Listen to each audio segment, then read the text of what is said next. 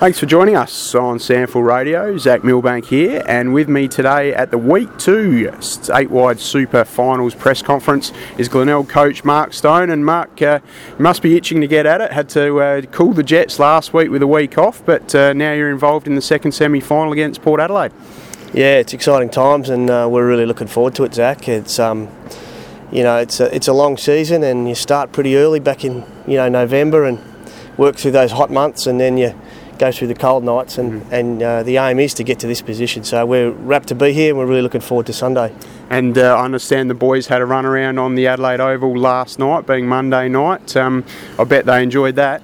Oh, they loved it. Yeah, jumping out of their skins. Um, don't often get the chance to train on a on an oval such as Adelaide Oval in the condition it's in, mm. and uh, it was a good chance for us to really get some game simulation stuff underway and and uh, under our belt and, and just test the expanses of the ground. It's mm. a lot bigger than Glenelg and certainly wider. So it was a really good opportunity and um, we made the most of it. It was mm. a really good session for us. You mentioned the game simulation stuff. How important is that, particularly, I guess, given you guys have had that week off and needing to make sure that you're getting that extra work in? Yeah, it's really important because, you know, if you don't play, it, it, it can take you a little while to get back mm. into the swing of footy and uh, when the game starts. And when finals start, as I saw we all know, but as I saw on um, Saturday night with Port and Adelaide, it's pretty hot early. Mm. Um, so you, you, can't really simulate that, um, that kind of explosive start at training, but you can certainly make your drills fast and set them up so that their, their rest periods are short and the speed's high um, to try and simulate that type of feeling that they're going to have. And we're able to do that last night. And I think really with those types of sessions, timing is really important, mm. and to be able to do it six days out and uh, run a session of around 6k at, at pretty high intensity mm. was exactly what we needed. So, what did you get up to on the weekend per se? Obviously, no games, and your reserves were in action, but obviously, a few of those guys, the top end reserve guys, were held out. Uh, well, we trained Saturday morning. Um, we had an early session at 8 o'clock. Um, at Glenelg, and it was really just about um, a lot of structural stuff, how we want to set up around stoppage and different things um, around the ground, and we were able to just take our time and work through mm. that um, without too much intensity. Um, uh, then, then obviously we we uh, went down to Unley and, and support our, our reserve grade boys, mm-hmm. Um, and then Saturday night I came and watched the the, uh, the, the Port and Crows game and then Sunday's Father's Day, Zach. Yeah. So took it took it easy. Yeah. But um, yeah, it was a big weekend. There's lots mm. of, lots to do and lots to take in. Mm. But also for the players, it was more of a um, mental refresh mm. um, and just relax a little bit, um, preparing for this week. How's uh, Josh Scott and Carl Nicholson looking? Obviously, they had that got that game under their belt against Sturt after a long time out. Mm. Um, how are their bodies feeling? And um, yeah, you confident that they can just step straight in second semi? Well, there's always some risk attached to it, and when guys miss a bit of football, um, in terms of their bodies, are both really good. Um, both both are fit and able to run. Particularly Josh, who who had a, a, an arm injury, so he was mm-hmm. running the whole way through. Mm-hmm. And Carl's come to hand really quick. He's, he's one of those guys that, that's naturally fit. Yeah.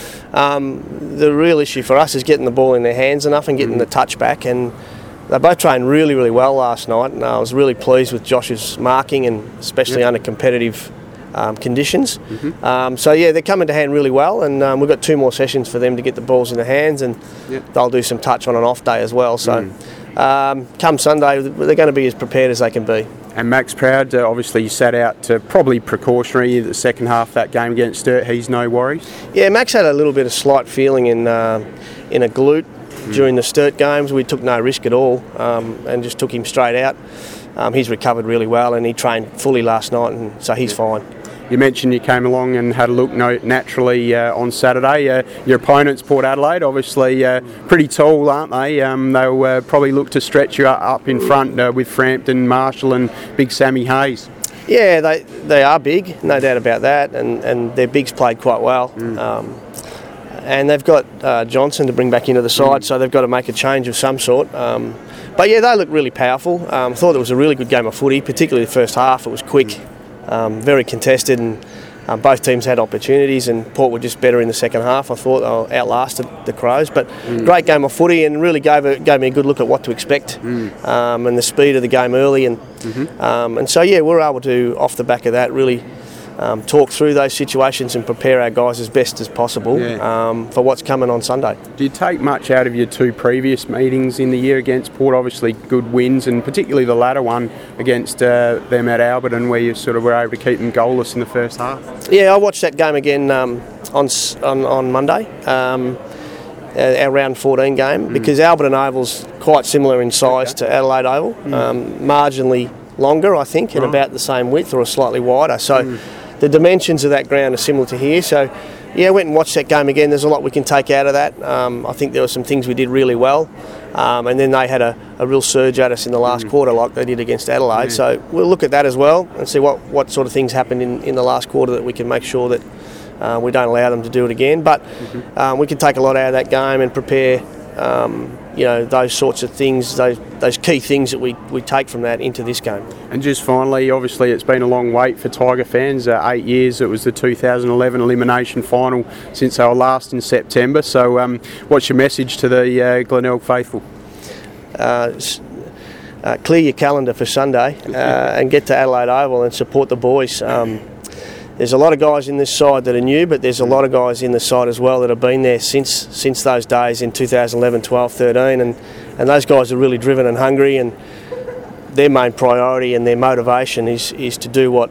Um, our club hasn't been able to do for a very long time, and that's to, to achieve success and the ultimate glory. And Sunday's a step towards that um, if we can be successful. And so get it, get a, get down to Adelaide Oval and support us. Thanks very much for your time, Mark. We appreciate that on Sample Radio, and all the best for the second semi final on Sunday. Thanks a lot, Zach. Cheers.